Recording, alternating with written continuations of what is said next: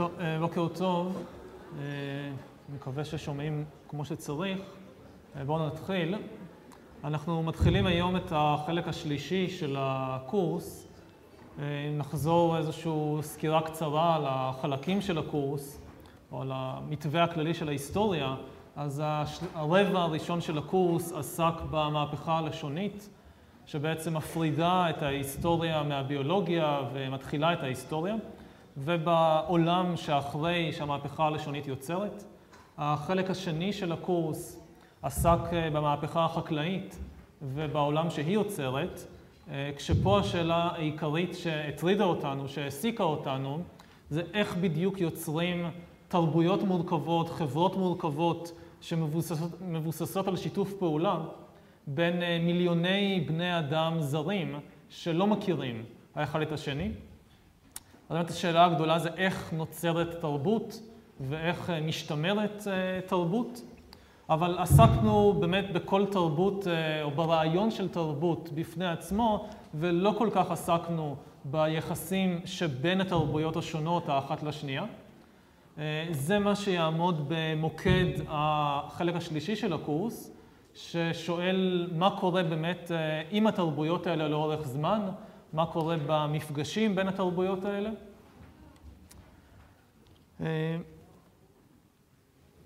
בחצי הראשון של המאה ה-20, ההשקפה המקובלת ברוב תחומי המחקר הייתה, הייתה נטייה לחשוב בצורה כזאת, שכל תרבות היא יצירה מושלמת, שכל תרבות היא משהו מושלם בפני עצמו. כלומר, לכל תרבות יש איזושהי תפיסת עולם עקבית לחלוטין, יש מערכת של הסדרים חברתיים, משפטיים, פוליטיים, שמשתלבים האחד בשני בדייקנות מושלמת, כמו חלקים שונים של פאזל. ולכן הרבה חוקרים סברו שהתרבויות, או הרבה תרבויות, הן קפואות במקום, וכל עוד אין איזושהי התערבות חיצונית, התרבות יכולה להמשיך ולהתנהל לפי האמונות והמנהגים שלה לנצח נצחים. אנתרופולוגים למשל נהגו לדבר על תרבויות, נגיד כמו תרבות סמואה, האי סמואה וכנוס השקט, כאילו אותם אמונות, אותם דפוסי התנהגות, אותם הסדרים חברתיים, אפיינו את תושבי סמואה מאז ומעולם. באותו אופן גם היסטוריונים שהם קצת יותר רגישים לשינוי לאורך זמן, עדיין נטו להאמין בקיום של איזה שהן תרבויות מונוליטיות, נניח תרבות ימי הביניים, שכאילו תרבות ימי הביניים היא איזשהו הרכב מנצח, מושלם בפוטנציה, של אמונות, של כללים ושל דפוסי התנהגות, שהתפתח אי שם בסביבות נגיד שנת אלף לספירה, ונשאר ללא שינוי מהותי עד שבאו המהפכות של העידן המודרני וטרפו את הקלפים. הגישה הבסיסית באמת הייתה שהתרבות היא מושלמת וממשיכה כמו שהיא כל עוד אין התערבות חיצונית. היום ההנחה השלטת, ובעשורים האחרונים ההנחה השלטת ברוב התחומי מחקר שעוסקים בתרבויות אנושיות היא הנחה הפוכה. למרות שכל תרבות יש לה באמת את האמונות האופייניות שלה, את דפוסי ההתנהגות האופייניים שלה, את ההסדרים החברתיים והפוליטיים האופייניים שלה. כל התרבויות, בלי יוצא מן הכלל, משתנות ללא הרף. חלק מהשינויים האלה באמת נגרמים כתוצאה ממפגש עם תרבויות אחרות, או כתוצאה משינויים אקולוגיים, סביבתיים כאלה ואחרים. אבל תרבויות גם משתנות ללא הרף כתוצאה מדינמיקות פנימיות. אפילו תרבות מבודדת לחלוטין, שאין לה שום מגע עם תרבויות אחרות, ואפילו תרבות כזאת שחיה בסביבה אקולוגית יציבה, עדיין לא תוכל לדרוך במקום. הסיבה לזה היא שהתרבות בעצם בנויה, או הלב של התרבות זה אותו סדר מדומיין שדיברנו עליו הרבה בשיעורים הקודמים. התרבות שוב מתכנתת את החברים שלה מרגע לידתם להאמין באיזשהו סדר מסוים שמכתיב להם איך להתנהג ואיך לפעול, אבל הסדר הזה קיים, המקום היחיד שהוא באמת קיים בו זה בדמיון של חברי התרבות בעצמם. עכשיו הבעיה היא שבני אדם פשוט לא מסוגלים ליצור סדר מושלם. בניגוד לחוקי הטבע, שלמיטב הבנתנו אין בהם סתירות, אומרת, כל חוקי הטבע מתיישבים אחד עם השני באופן מושלם. יש דברים שאנחנו לא יודעים תמיד איך הם מתיישבים אחד עם השני, אבל ההנחה זה שהם מתיישבים אחד עם השני. אז בניגוד לסדר הטבעי, שהוא באמת אה, מושלם, סדרים אנושיים הם אף פעם לא מושלמים, הם תמיד מלאים בסתירות, כי בני אדם לא מסוגלים ליצור בכוחות עצמם, לא מסוגלים לדמיין איזושהי מערכת באמת חפה מסתירות, ולכן כל תרבות מלאה בסתירות פנימיות, באמונות סותרות אחת את השנייה, והניסיון לגשר על הסתירות האלה, הניסיון לגשר על הסתירות הפנימיות שיש בכל תרבות, מניע תהליכים של שינוי. אז אני אתן כמה דוגמאות שיהיה ברור אה, על מה מדובר. אז דוגמה אחת זה באמת מהתרבות האירופאית בימי הביניים. בעיקר בואו נסתכל על התרבות של האליטה, של האצולה. אז האצולה האירופאית בימי הביניים מצד אחד מאמינה אמונה אדוקה בדת הנוצרית, ומצד שני מאמינה אמונה אדוקה לא פחות בערכים של האבירות, השיבלרי. אז האציל הממוצע הולך לכנסייה מגיל אפס, מאזין לאורך חייו שוב ושוב לדרשות של הכמרים, שומע סיפורי קדושים שונים ומשונים, ולומד מגיל רך להפנים את המסרים הנוצריים שצריך להימנע מאלימות, צריך להגיש את הלחי השנייה אם מישהו עושה לכם משהו רע, צריך להתנהג בצניעות, וצריך להתעלות מעל שיקולים של כבוד ותהילה ועושר בעולם הזה, שזה הכל הבל הבלים. ולהתמקד רק במה שחשוב באמת, שזה גאולת הנשמה בעולם הבא. אותו אציל בדיוק, גם כן מגיל אפס, הולך לכל מיני חגיגות ומשתאות וקרנבלים אביריים. הוא מאזין לסיפורי הגבורה של אבא שלו, של דוד שלו, של כל מיני ז'אנגלרים שמסתובבים בין החצרות של האבירים ומספרים עלילות גבורה. אה, הוא שומע כל מיני אגדות וסיפורים על אבירים מפורסמים, וכל אלה, שוב, מתכנתים אותו מגיל אפס, מלמדים אותו מגיל אפס, שאלימות זה דווקא דבר די חיובי, והוא חייב להוכיח את אומץ ליבו אה, עם חרב ביד, כדי להוכיח שהוא גבר אמיתי, שהוא אציל ראוי. בשום פנים ואופן, אם מישהו מעליב אותו, הוא לא יכול להבליג על העלבון הזה. אם מעליבים אתכם, אתם חייבים לקרוא תיגר ולהילחם נגד מי שהעליב אתכם. אה, נכסים בעולם הזה, ראוותנות, בזבזנות, אלה הכל דברים אה, חיוביים, אלה הכל דברים טובים. כבוד ותהילה בעולם הזה, אה, זה הדבר הכי חשוב בעולם. אין דבר יותר חשוב לאביר מאשר השם שלו, הכבוד שלו, התהילה שלו. איך אותו בן אדם, איך אותו אציל, מצליח לתמרן או ליישב בין המסרים הסותרים שמעביר הכומר והנצרות וסיפורי הקדושים לבין המסרים של הכת האבירית, של התרבות האבירית. אי אפשר. ימי הביניים לאורך מאות שנים מלאים בניסיונות חוזרים ונשנים ליישב באלף ואחת דרכים יצירתיות בין הנצרות לבין האבירות. זה אף פעם לא מצליח, אבל זה חלק מהדלק של התרבות האירופאית בימי הביניים. זה חלק ממה שמריץ אותה, זה חלק ממה שמניע אותה, זה חלק ממה שמחולל עוד ועוד שינויים חברתיים ופוליטיים ודתיים ואומנותיים. אה, אה, למשל, אולי הדוגמה הבולטת ביותר, מסעות הצלב. מסעות הצלב נולדים מכל מיני סיבות, אבל אחת הסיבות המרכזיות שעומדת מאחוריהם זה בדיוק הניסיון ליישב את הסתירה בין הנצרות לבין האבירות.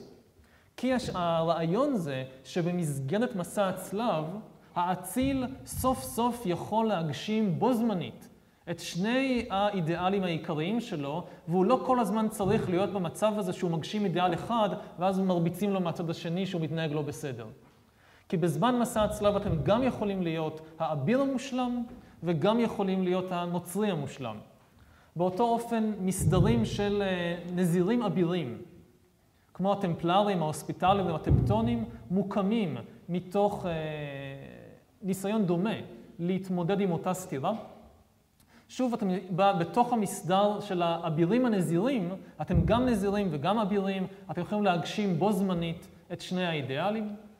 באותו אופן, גם בתחום, נגיד, של אומנות, אה, הסתירה, הסתירה הזאת, הדילמה הזאת, מצטער על המצב של הרמקול, אה, הסתירה הזאת אה, מולידה עוד ועוד יצירות אומנות חדשות, שהקו המנחה שלהם זה באמת ההתמודדות עם הדילמה להיות אביר או להיות נוצרי. נגיד כל סיפורי המלך ארתור והשולחן העגול ואין ספור רומנים אבירים אחרים מימי הביניים, זה מה שמטריד אותם. איך אפשר להיות בו זמנית גם אביר טוב וגם נוצרי טוב? אז זו דוגמה לאופן של תרבות שיש בתוכה, בלב שלה, יש סתירה פנימית בלתי ניתנת ליישוב, והסתירה הזאת היא מחוללת עוד ועוד ועוד שינויים, שינויים היסטוריים, תהליכים היסטוריים. דוגמה אחרת מהעולם שלנו, העולם המערבי המודרני, גם האמונות של בני העולם המערבי המודרני מכילות בתוכן הרבה סתירות פנימיות. אולי אחת הסתירות הכי מפורסמות זה הסתירה בין השוויון לבין החירות. העולם המערבי המודרני מאמין אמונה אדוקה גם בשוויון וגם בחירות, אבל הבעיה זה ששני הדברים האלה לא תמיד עולים בקנה אחד.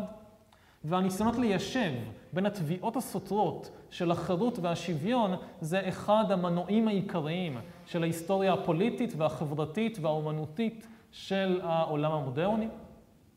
למשל, המשטרים הליברליים של המאה ה-19 אפשרו יותר ויותר חירות, אבל אחת התוצאות של זה הייתה גם יותר ויותר פערים חברתיים שכרסמו בשוויון. באו המשטרים הקומוניסטים של המאה ה-20 ונעו בחדות לכיוון ההפוך כדי להבטיח שוויון אמיתי. הם הגבילו יותר ויותר ויותר את החירות. מדינת הרווחה הסוציאל דמוקרטית נניח של היום מנסה למצוא איזושהי דרך אמצע בין השוויון לבין החירות וזוכה שוב ושוב לביקורות גם מימין וגם משמאל שהיא נוטה יותר מדי לפה, יותר מדי לשם. כמו שהתרבות של ימי הביניים אף פעם לא הצליחה באמת ליישב בין הדרישות של הנצרות לדרישות של האבירות, ככה גם העולם המודרני, לפחות נכון ל-2011, לא באמת מצליח ליישב בין הדרישות של השוויון לבין הדרישות של החירות. אבל זה לא פגם, זה לא איזשהו משהו לא בסדר עם התרבות של ימי הביניים או עם התרבות המודרנית. זה חלק בלתי נפרד ממהות של כל תרבות אנושית, זה הסתירות האלה. שוב, לא ידוע לנו, כמו שלא ידענו לנו על שום חברה שהצליחה להימנע מיצירה של היררכיות מדומיינות ולא צודקות בין החברים שלה, באותו אופן לא ידוע לנו על תרבות שהצליחה ליצור איזושהי השקפת עולם מושלמת, חפה מסתירות, שהכל מסתדר היטב אחד עם השני. אה, וזה שוב, זה, לא, זה גם לא דבר רע בהכרח שבתרבות יש הרבה סתירות, כי הסתירות האלה הם הדלק של התרבות האנושית. זה מה שמריץ אותה. נניח, תרבות ללא סתירות, רוב הסיכויים תהיה למשל תרבות ללא אומנות. כי האומנות, הדבר העיקרי שהיא שוב ושוב עושה, זה להתמודד כל פעם עם סתירה אחרת, אבל uh, תמיד עם הדילמות והקונפליקטים שמצרידים את, את בני התרבות. הוויכוחים הגדולים האלה, הסתירות הגדולות האלה, מסתיימות, כלומר מצליחים ליישב אותם בדרך כלל רק על ידי זה שהתרבות פשוט מאבדת עניין אה, או מתה. תרבות ללא סתירות פנימיות היא תרבות מתה, והוויכוחים הגדולים נגמרים לא בזה שמצאו איזה פתרון קסם, אלא בזה שבני אדם מאבדים עניין באידיאלים הספציפיים האלה. הוויכוח הגדול בין הנצרות לבין האבירות הסתיים פשוט בזה שבני אדם בהדרגה איבדו את העניין, לא מעניין אותם הנצרות והאבירות. באותו אופן הוויכוח הגדול בין שוויון לחירות, רוב הסיכויים יוכל להסתיים רק כאשר בני אדם יאבדו את העניין שלהם בלפחות אחד מבין שני האידיאלים האלה. המסקנה מכל זה היא באמת שכל תרבות לכן נמצאת בתנועה בלתי פוסקת, תוך שהיא מתמודדת עם קונפליקטים ודילמות אה, בלתי נגמרים. כל אדם ששייך לתרבות מסוימת נוטה להאמין בו זמנית באמונות סותרות ולהתלבט בין ערכים ואידיאלים סותרים. ובניגוד למה שמקובל לחשוב, היכולת הזאת של בני אדם להאמין בו זמנית בדברים סותרים, מה שנקרא דיסוננס קוגניטיבי, היכולת להאמין בו זמנית בדברים סותרים, זוהי אחת היכולות המופלאות, החיוביות, הטובות ביותר שיש לבני האדם. בלי היכולת הזאת להאמין בו זמנית בדברים סותרים, אי אפשר היה לקיים אף תרבות אנושית, אי אפשר היה לקיים אף סדר מדומיין, וההיסטוריה הייתה קופאת על שמריה, או נתקעת, או בכלל לא יוצאת לדרך. מה שזה עוד אומר, שכשאתם קוראים תיאורים של תרבויות, התרבות השומרית, התרבות הסינית הקדומה, התרבות המוסלמית, איזושהי תרבות, אתם קוראים תיאור של תרבות, והתיאור שאתם קוראים מציג אותה בתור חפה מסתירות, תדעו בוודאות שהתיאור הזה לא מדויק, לא מלא, שמי שכתב אותו כנראה לא באמת יכיר את התרבות לעומקה, או לחלופין תיאטם מתחת לשטיח את הבעיות ואת הסתירות. ובאותו אופן, כשאתם מנסים להבין לעומק תרבות מסוימת, אל תנסו לחפש איזה שהם עקרונות עליונים, שברגע שהבנתם את העקרונות האלה, פיצחתם את התרבות. מה שאתם צריכים לחפש כשאתם מנסים להבין תרבות, זה סתירות, זה דילמות. תנסו להבין מה הדילמות העיקריות שהטרידו את הרומאי הקדמון. מה הדילמות העיקריות שהטרידו את אה, האליטה באימפריה העות'מאנית. זה יהיה המפתח להבין את התרבות הזאת, ולא הניסיון למצוא איזשהו עיקרון, אה, הם האמינו ב-X ותמיד התנהגו Y בגלל X. זה רוב הסיכויים לא יקדם אתכם אה, מאוד רחוק. באמת המסקנה מכל זה, זה שכל התרבויות משתנות ללא הרף, והשאלה שעולה זה האם השינוי הבלתי פוסק שמאפיין את ההיסטוריה הוא איזשהו תזזית אקראית, כלומר זזים לפה, זזים לשם, זזים לשם, או שיש איזשהו כיוון להיסטוריה. זו אחת השאלות הכי, השאלות הכי הכי יסודיות של הדיסציפלינה הזאת, היסטוריה, האם יש להיסטוריה כיוון, או שהיא תזזית אקראית שהולכת פעם לפה ופעם לשם? התשובה, יש לזה הרבה ויכוחים, אבל לפחות התשובה שמוצגת בקורס הזה היא תשובה חיובית באופן חד משמעי. יש להיסטוריה כיוון מאוד מאוד מאוד ברור לאן, אה, לאן היא הולכת. כשמסתכלים על ההיסטוריה בקנה מידה מקרו, כלומר אלפי שנים ויבשות שלמות, קל לראות שיש לה כיוון. הכיוון הוא שתרבויות קטנות ופשוטות נוטות להתמזג עם הזמן לתרבויות יותר גדולות ויותר מורכבות, וכתוצאה מזה ציר החץ של ההיסטוריה מצביע בכיוון של עולם שיש בו פחות ופחות ופחות תרבויות, שכל אחת מהן היא יותר ויותר ויותר מורכבת, יותר גדולה גם. עכשיו, זו הכללה נוראית, ששוב, נכונה אך ורק ברמת המקרו. אם מסתכלים ברמת המיקרו, מאוד קל לקבל את הרושם שעל כל שתי תרבויות שמתמזגות, או על כל תרבות שגדלה ומתרחבת, יש לפחות תרבות אחת גדולה שמתפצלת לכמה תרבויות או זרמים קטנים. על כל נניח דת שהולכת ומתרחבת והולכת ומתרחבת, ככה הדת הזאת בעצמה בסופו של דבר מתפצלת לתתי זרמים ותתי תתי זרמים.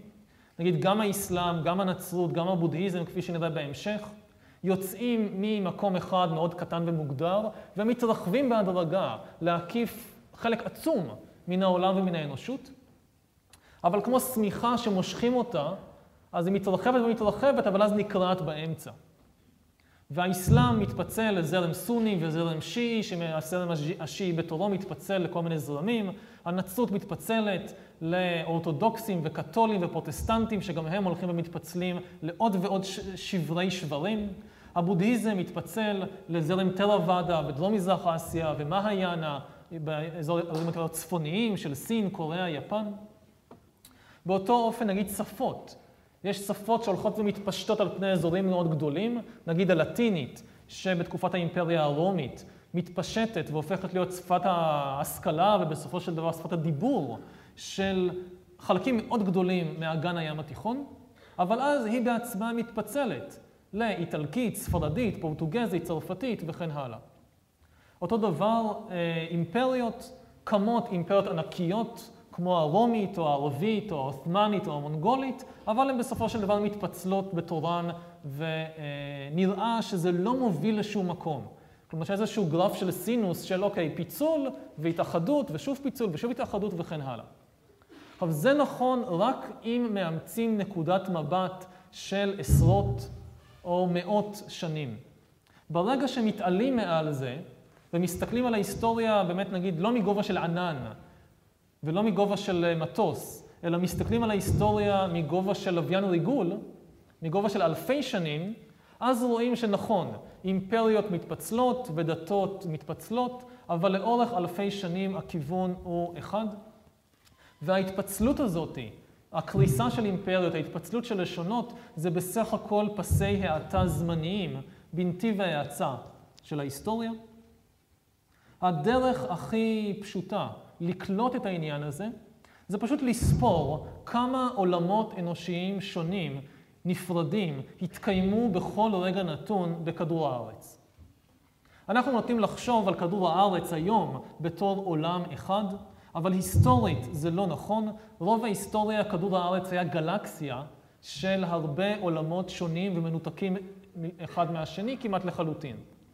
ניתן דוגמה מפורסמת, כן? להנמיך את הקירור. אה, התקשרתי בתחילת השיעור, הם אמרו שהם ינמיכו אותו, הבעיה שאם אני מבטל אותו לגמרי, אז יהיה פה מאוד מאוד מהר מחניק. סליחה? אה, מומלץ להביא לשיעורים הבאים באמת אה, משהו חם ללבוש. כן, אז הכיוון הכללי של ההיסטוריה, דווקא בכיוון של התחממות ולא התקררות. אבל כאמור אנחנו נוהגים לחשוב על אה, כדור הארץ כעולם אחד, אבל רוב ההיסטוריה הוא גלקסיה של אה, אה, הרבה עולמות שונים ומנותקים. דוגמה מפורסמת שתמיד נותנים, כי היא ממש באמת קולעת, זה האי תסמניה. תסמניה זה אי לא כל כך קטן, מדרום לאוסטרליה, שפעם היה חלק מיבשת אוסטרליה, ולפני בערך עשרת אלפים שנה, כשסוף תקופת הקרח מביא לעלייה במפלסי האוקיינוסים, הקרח נמס, האוקיינוסים עולים, תסמניה, שהייתה חלק מאוסטרליה, הופכת להיות אי, ונתקעים אליה, או מזווית ראייתם לא נתקעים, אלא נשארים עליה, בערך 3,000-4,000 תסמנים, אה, אנשים, שמכאן ואילך, מסביבות לפני עשרת אלפים שנה ועד 1788, אה, כשמגיעים הבריטים לתסמניה, לאורך אה, בערך עשרת אלפים שנה, התסמנים חיים על כוכב משלהם. אין להם שום מגע, אפילו עם אוסטרליה, לא רואים, זה, זה אי יחסית מרוחק, לא רואים אחד, אחד את השני, ולאוסטרליה אין שום מגע עם התסמנים. אין לתסמנים מושג שיש עוד אנשים בעולם, שיש עוד מקומות בעולם, הם חיים להם לבד על תסמניה במשך כאמור עשרת אלפים שנה. יש להם את ההיסטוריה שלהם, יש להם את הדת של דתות שלהם, מאבקים פוליטיים, מאבקים חברתיים, שינויים אקלימיים, שינויים כלכליים, היסטוריה עשירה ומגוונת שלא יודעים עליה כמעט כלום. וזה רץ לו ככה מאות שנים ואלפי שנים, והם בטוחים שהם היחידים בעולם. ובאותו אופן יתר האנשים בעולם לא יודעים עליהם כלום. Uh, יש לכם באותו זמן נניח את uh, אירועים בתסמניה ואירועים באימפריה הרומית. זה היה יכול להיות אחד תקוע על ונוס והשני על המאדים באותו אופן.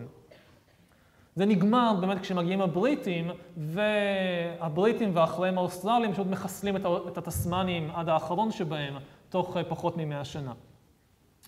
אה, אבל במשך אותם עשרת אלפים שנה זה באמת אה, כוכב עצמאי, מבודד לחלוטין, כוכב אנושי, עולם אנושי. באותו אופן, בקנה מידה הרבה הרבה יותר גדול. אמריקה מבודדת כמעט לחלוטין מהעולם הישן של אפרו-אסיה.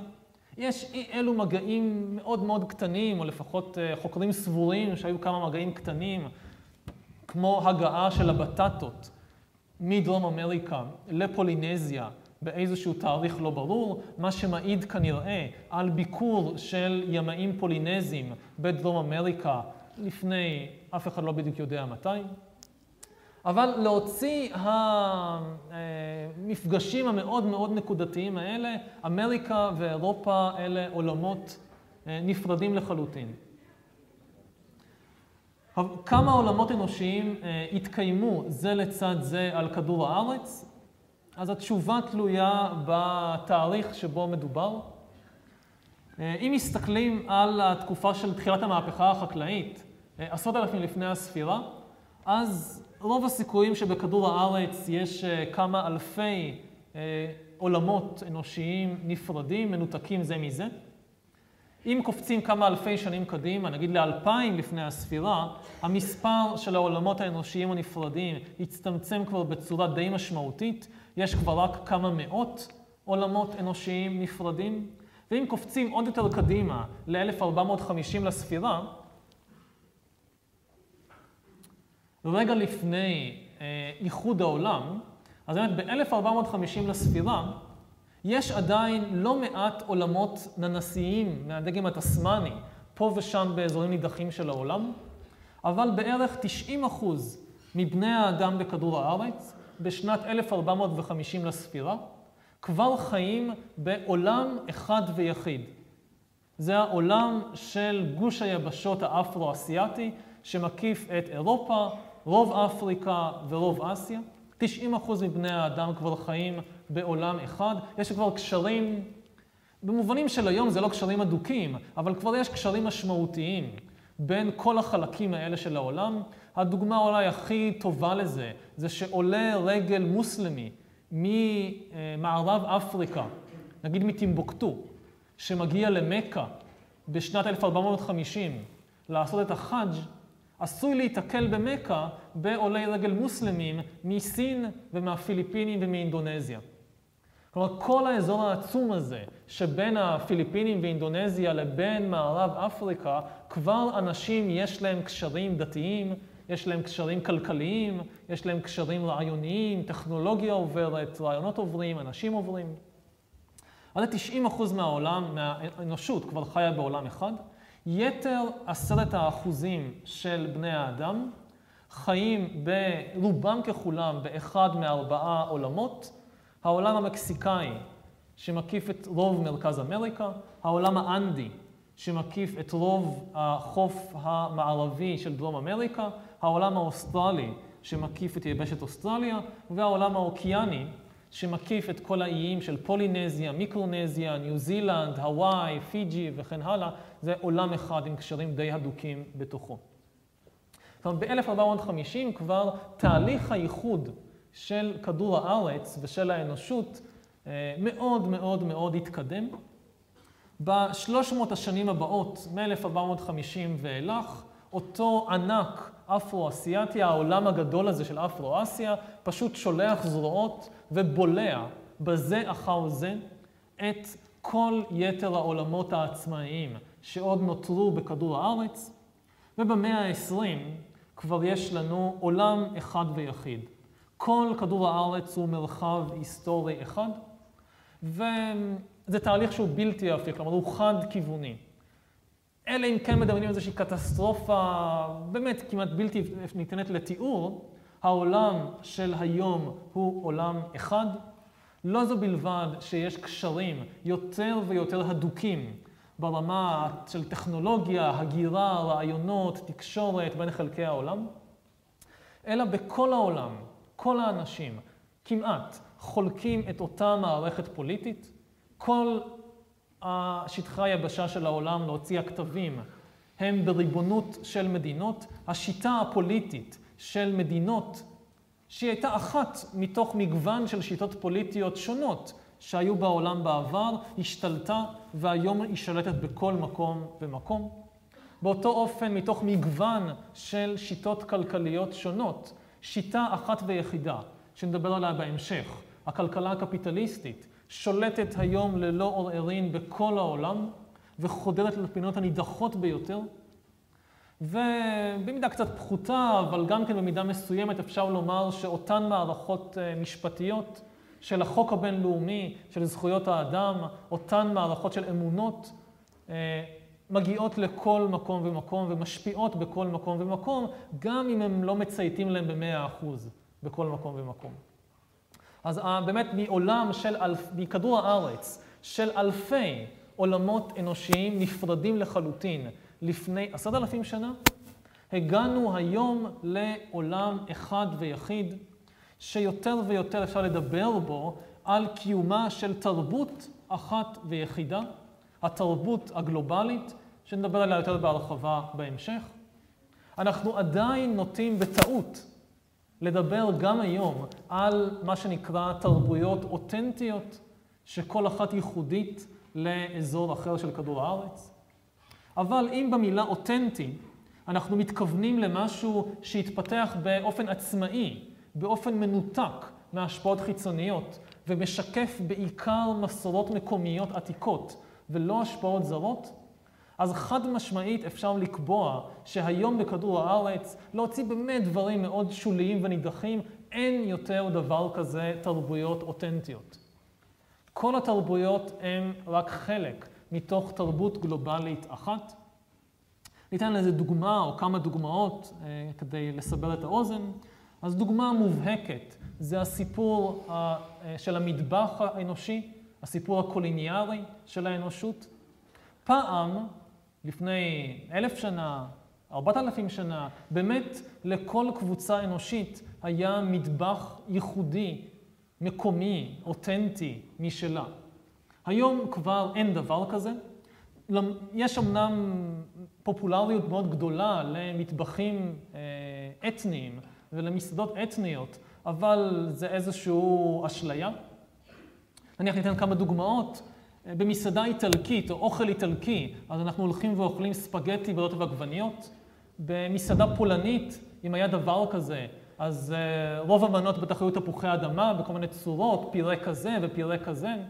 מסעדה ארגנטינאית, שבאמת יש דבר כזה, אז המומחיות העיקרית זה סטייק בקר. Uh, במסעדה הודית מוסיפים פלפל צ'ילי חריף כמעט לכל דבר אפשרי, כולל הגלידה. Uh, במסעדה שוויצרית אז גולת הכותרת זה הקינוחים משוקולד, אבל האמת היא שהשוקולד הוא שוויצרי באותה מידה שהעגבנייה היא איטלקית והצ'ילי הוא הודי, כלומר בכלל בכלל לא.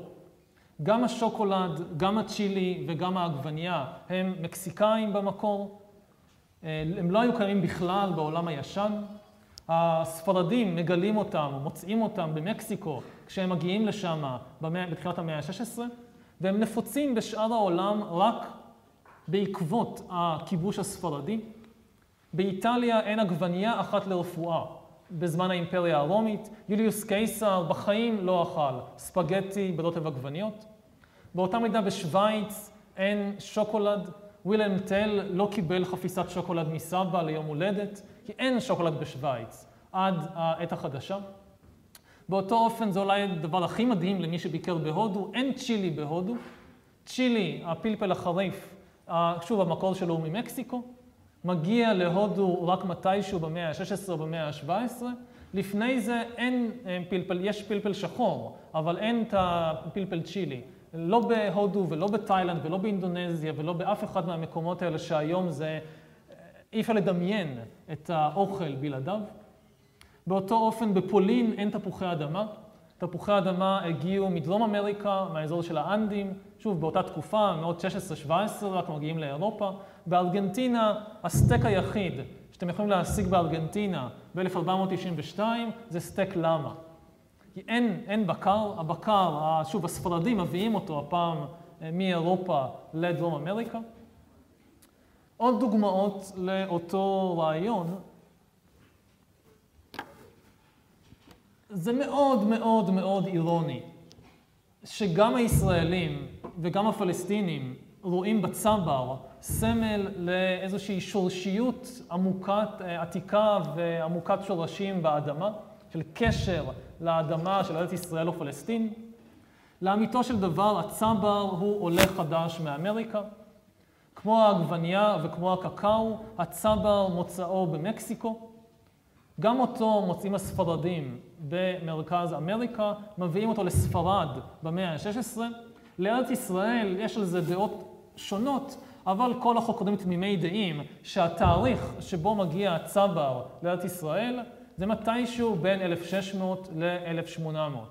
אתם נוסעים נניח לארץ ישראל בתקופה הממלוכית או הצלבנית, לא תמצאו שיח סברס אחד ויחיד בכל הארץ. דוגמה נוספת, אינדיאנים. אומרים אינדיאנים, בדיוק היה פורים עכשיו, הדבר הראשון שקופץ לראש זה בדרך כלל אנשים עם נוצות בשיער שרוכבים על סוסים ותוקפים את העגלות של המתיישבים האמריקאים במערב הפרוע. אבל הפרשים האינדיאנים שהסתערו באומץ על העגלות של המתיישבים האמריקאים, הם לא המגנים של איזושהי תרבות אותנטית עתיקת יומין, אלא הם התוצרים של מהפכה פוליטית וצבאית שעברה למישורים הגדולים של צפון אמריקה במאות ה-17 וה-18 בעקבות הגעתם ליבשת של סוסים אירופאים. ב-1492 אין ולו סוס אחד ויחיד בכל האזור שבין אלסקה לדרום צ'ילה. לאינדיאנים אין סוסים, האירופאים מביאים את הסוסים ובורחים להם סוסים, והאינדיאנים תופסים וקונים סוסים, וזה משנה את כל המבנה החברתי, הפוליטי, הכלכלי של שבטי האינדיאנים של המערב התיכון, מה שהופך להיות אחרי זה המערב הפרוע. זה לא משהו נגד האינדיאנים, זה פשוט אומר שהתרבות האינדיאנית שבמאה ה-19 מתגוננת מפני הפלישה האמריקאית, היא לא תרבות אותנטית עתיקת יומין, אלא היא תרבות מודרנית גלובלית, שנוצרה בעקבות תהליך האיחוד של העולם, אה, שצובר תאוצה מ-1492 ואילך. אז באמת היום אין יותר דבר כזה, אה, תרבויות אותנטיות. אותו תהליך שמתחיל לפני אלפי שנים, שההיסטוריה לאט לאט מאחדת את התרבויות הקטנות והשונות לתרבויות יותר ויותר גדולות ומורכבות, אה, התהליך הזה באמת מגיע להשלמה, למיצוי בתקופה שלנו. אה, אבל הוא לא מתחיל, יש שם באמת נטייה לדבר על גלובליזציה בתור משהו נורא נורא נורא חדש, איזה טרנד חדש של העשורים האחרונים. האמת זה שזה תהליך שמתקדם, אומנם בעצלתיים, אבל מתחיל לרוץ כבר לפני אלפים רבים של שנים. מבחינה רעיונית, מבחינה מעשית, באמת רק במאות שנים האחרונות אפשר לדבר על זה שכל העולם הוא עולם אחד. כל האנושות היא יחידה אחת. אבל מבחינה רעיונית, השלב הקריטי ביותר של תהליך איחוד העולם הוא לא בחמש מאות שנים האחרונות, אלא הוא מתישהו דווקא באלף הראשון לפני הספירה. עד אותו רגע, עד האלף הראשון לפני הספירה, היה באמת תהליך הדרגתי ואיטי של תרבויות שהולכות ומתמזגות לתרבויות יותר ויותר גדולות, אבל עד אז הרעיון שבכל העולם יהיה סדר אחד ויחיד, תרבות אחת ויחידה, היה רעיון זר. הומו ספיאנס, ופה צריך שוב פעם לחזור קצת אחורה ולהסתכל גם על הומו ספיאנס מבחינה אבולוציונית וביולוגית. הומו ספיאנס אה, עוצב בידי האבולוציה לחשוב על בני האדם, על עצמו, בתור מחולק ל"אנחנו נגד הם". וזה לא ייחודי להומו ספיאנס. אמ, כל, או כמעט כל בעלי החיים שידועים לנו, בעלי החיים החברתיים, אף פעם לא חושבים על טובת המין כולו. אף פעם לא חושבים על המין כולו בתור יחידה אחת, אלא תמיד מחלקים את המין לאנחנו והם. למשל, אף שימפנזה לא חושב על טובת כל השימפנזים בעולם. אף חילזון לא ינקוף משוש לטובת ציבור החלזונות העולמי. בכניסה לאף כוורת דבורים לא תלויה כזה סיסמה גדולה, דבורי כל העולם התאחדו. כמו שהיה תלוי במפעלים של רוסיה הסובייטית. ובאמת, בפועל, מעולם לא קרה שכל השימפנזים בעולם התאחדו למטרה אחת. מעולם לא קרה שכל הדבורים בעולם התאחדו למטרה אחת. להיצ'קוק יש סרט מאוד מפורסם, סרט אימה, ציפורים, שמישהו אולי ראה, שמספר באמת על זה שכל הציפורים בעולם עושות יד אחת, מתאחדות נגד בני האדם. אז זה באמת סרט אימה. לא קרה, ורוב הסיכויים, כמה שאנחנו מעבירים ציפורים, שזה גם אף פעם לא יקרה. לא זו בלבד שאין מצב שנגיד עורבים וסכנאים ודוכיפתים ישתפו פעולה, העורבים בעצמם, אין מצב שכל העורבים בעולם יעשו יד אחת נגדנו. ובאותו אופן גם הומו ספיאנס עוצב לא לחשוב על כל המין בתור יחידה אחת שעשויה להתאחד למטרות משותפות, אלא להפך, יש את החבורה שלנו, והאויבים הכי גדולים של החבורה שלנו זה החבורה מעבר לגבעה. זה ככה אנחנו עוצבנו אה, לחשוב. מאז המהפכה החקלאית, בני אדם נהיו יותר ויותר יוצאי דופן בזה שהם למדו במהירות מדהימה לשתף פעולה עם מספרים גדלים והולכים של זרים. אלפים, מאות אלפים, מיליונים, מאות מיליונים. אבל על אלפי שנים אחרי המהפכה החקלאית, למרות שנוצרו בהדרגה עיירות וערים וממלכות, עדיין נשמרה אותה תפיסה בסיסית של אנחנו נגד הם, נגדם. למשל, כשפרעה מנס מאחד את מצרים בפעם הראשונה בסביבות 3,000 לפני הספירה, הממלכה הראשונה בהיסטוריה, אז הוא מאחד שטח מאוד גדול, כל עמק הנילוס התחתון, ומאחד מאות אלפים, אם לא אפילו כמה מיליונים, של בני אדם לממלכה אחת, מצרים.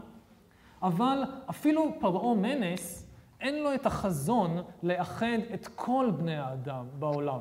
זה ברור לכולם, לפרעה ולעוזרים שלו ולחיילים שלו ולאיכרים במצרים, שיש את מצרים ויש לגבול, ומעבר לגבול יש ברברים. יש הם, יש בני אדם שזה לא אנחנו. וככה זה באמת המשיך עוד מאות ואלפי שנים, כשמה שקורה אצלם, מה שקורה מעבר לגבול שלנו, נתפס בתור זר, מאיים, או סתם לא מעניין. ולכן רוב הסדרים המדומיינים שבני אדם יוצרים בתקופה הזאת, משאירים מחוץ לסדר חלק מהאנושות, ובדרך כלל בעצם את רוב האנושות. במהלך האלף הראשון לפני הספירה, למיטב הבנתנו, יש מהפכה מחשבתית, אה, מרובת זרועות ומרובת שלבים, שבמסגרתה בני אדם מסוימים, במקומות מסוימים, נכנס להם פתאום הרעיון, הג'וק לראש, שבעצם כל האנושות היא אחת, וכל העולם הוא אחד, ושבכל העולם צריך לשלוט סדר מדומיין אחד ויחיד, תרבות אחת ויחידה. ובמהלך האלף הראשון לפני הספירה באמת מופיעים שלושה סדרים אוניברסליים בפוטנציה, שמי שמאמין בהם כבר מסוגל לדמיין את כל האנושות כמקשה אחת, מסוגל לדמיין מצב שיש אך ורק אנחנו, ואין דבר כזה הם. אין דבר כזה זרים, אין דבר כזה ברברים, אין דבר כזה העולם שמעבר לגבול. אז יש שלושה סדרים כאלה, שהם אלה שיעסיקו אותנו בשלושה, ארבעה שיעורים הקרובים, נבחן כל אחד בפני עצמו. זה הסדר האוניברסלי של הכסף, הסדר האוניברסלי הפוליטי של האימפריה, והסדר האוניברסלי האמוני, הדתי, של תורות אוניברסליות, כמו הבודהיזם, הנצרות והאסלאם. אז אלה שלושת הסוגי האנשים הראשונים שבאמת מתחילים לחשוב על כל האנושות כמקשה אחת. זה סוחרים, זה כובשים וזה נביאים. הם מצליחים להתרומם מעל החלוקה אנחנו והם ולראות שכולנו ביחד. הסוחרים מדמיינים את כל העולם כאילו הוא שוק אחד ויחיד, וכאילו כל בני האדם באשר הם, הם לקוחות פוטנציאליים, ואותם חוקי מסחר וכלכלה שולטים בכל מקום ומקום. הכובשים, בוני האימפריות, מדמיינים את כל העולם בתור אימפריה אחת ויחידה, אין ארץ אחת מחוץ לתחום שלטונם, מדמיינים את כל בני האדם בתור נתינים פוטנציאליים. כל אחד יכול להיות נתין שלי. באותו אופן, הנביאים שעולים באותה תקופה מתחילים לדמיין את כל העולם כאילו שלטת בו אמת אחת ויחידה, שכל בני האדם באשר הם, הם מאמינים פוטנציאליים באותה אמת. עכשיו, זה לא מצליח להם, כלומר, אף אחד באלף הראשון לפני הספירה לא באמת מצליח לבנות מערכת מסחרית או אימפריה או דת גלובלית, אבל הם עושים כמה צעדים בדרך, ויותר חשוב מזה, הם מורישים הלאה את הרעיון של עולם אחד, אנושות אחת. שבסופו של דבר, אחרי הרבה טלטלות ותהפוכות, מוגשם מול העיניים שלנו בדורות האחרונים. אז אנחנו נעבור באופן מסודר על שלושת אלה בשיעורים הקרובים. אנחנו נתחיל עם הכובש הגדול ביותר בהיסטוריה, שבו זמנית גם היה סובלני בצורה בלתי רגילה, ולכן כל בני האדם הפכו למאמינים אדוקים שלו, והכובש הזה זה הכסף. הכסף הוא הכובש המוצלח ביותר אה, בהיסטוריה. בני אדם שלא מסוגלים להאמין באותו אל, ולא מסוגלים לציית לאותו שליט ולאותו חוק, בכל זאת משתמשים כולם באותו כסף.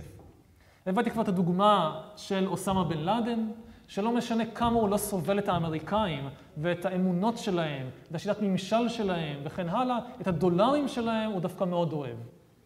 באותו אופן החמאס ברצועת עזה, לא משנה מה הוא חושב על ישראל ועל הישראלים וכן הלאה, שקלים הוא לא מתנגד לקבל, ומשלם משכורות לפעילים שלו ברצועת עזה בשקלים ישראלים, ואפילו כנראה גם מטביע מטבעות משלו של עשרה שקלים, שכתוב עליהם לגאולת ציון. אז אנחנו נתחיל באמת עם ההיסטוריה המאוד מאוד מעניינת של הכסף.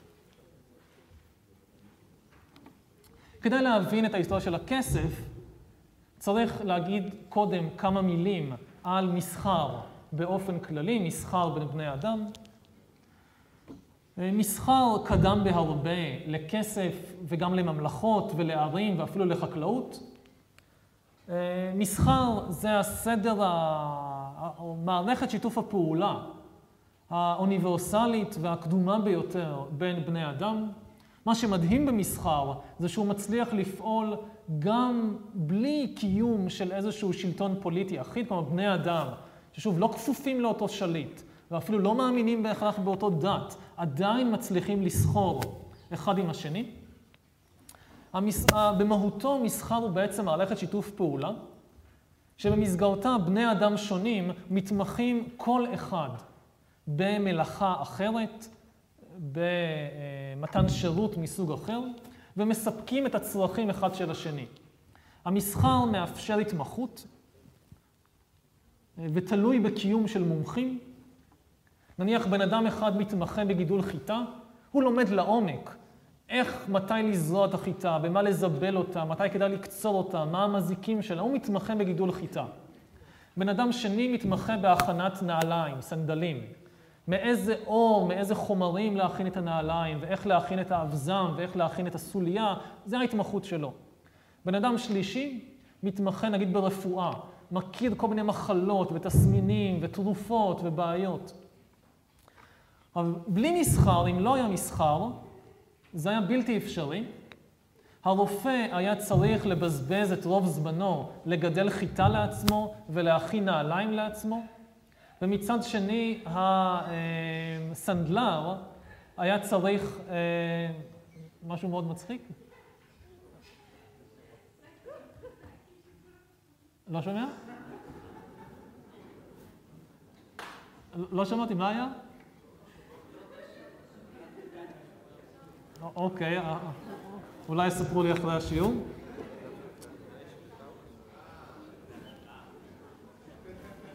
מה?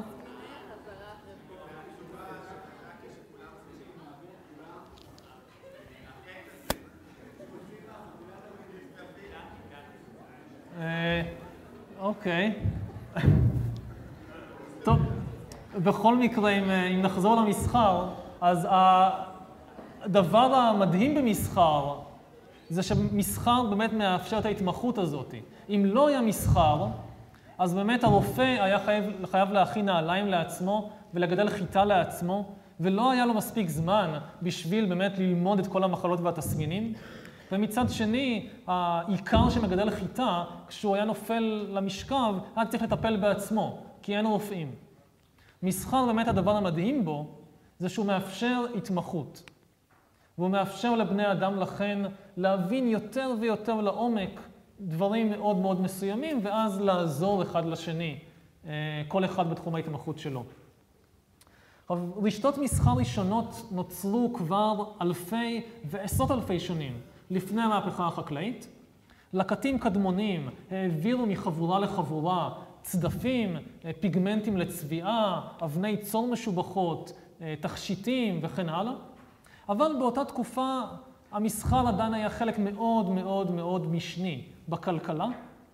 בין השאר, או במידה רבה, בגלל הקושי לאגור ולהניע סחורות ממקום למקום ולאורך זמן.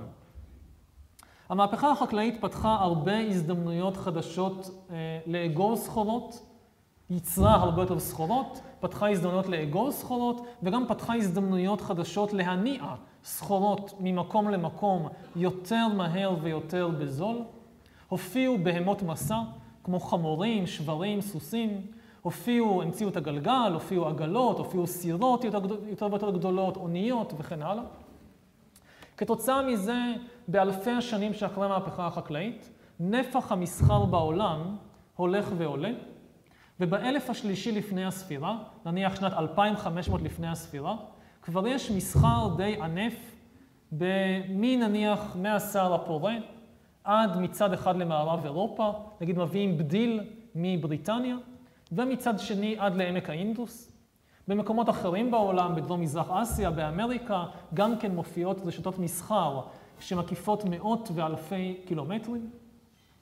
אבל המסחר המשיך להיות מוגבל אה, בגלל שתי בעיות אה, עיקריות. בעיה אחת הייתה העלות של ההובלה. את הרוב המכריע של הסחורות בתנאי התחבורה של אז, אין רכבות, אין ספינות קיטור אה, וכן הלאה, את רוב הסחורות זה פשוט לא משתלם להזיז יותר מאשר כמה עשרות קילומטרים. תנסו להזיז מטען גדול של חיטה בדרך היבשה, פשוט הוא יכפיל וישלש את המחיר שלו בגלל המחיר של ההובלה, וזה לא כדאי.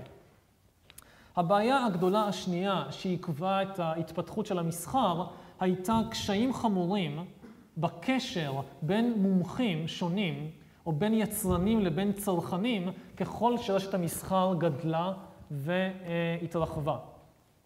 כאמור, מסחר מאפשר לכל אחד להתמחות בדבר אחר וליהנות מהמומחיות של אחרים בשאר הדברים, אבל כשמספר, זה ממש חוק, אה, כמעט חוק טבע, כשמספר המומחים שמנסים לשתף פעולה אחד עם השני גדל והולך, נהיה יותר ויותר קשה לתאם בין הצרכים של כל אלה שלוקחים חלק במערכת המסחר, ואז רשת המסחר נפרמת.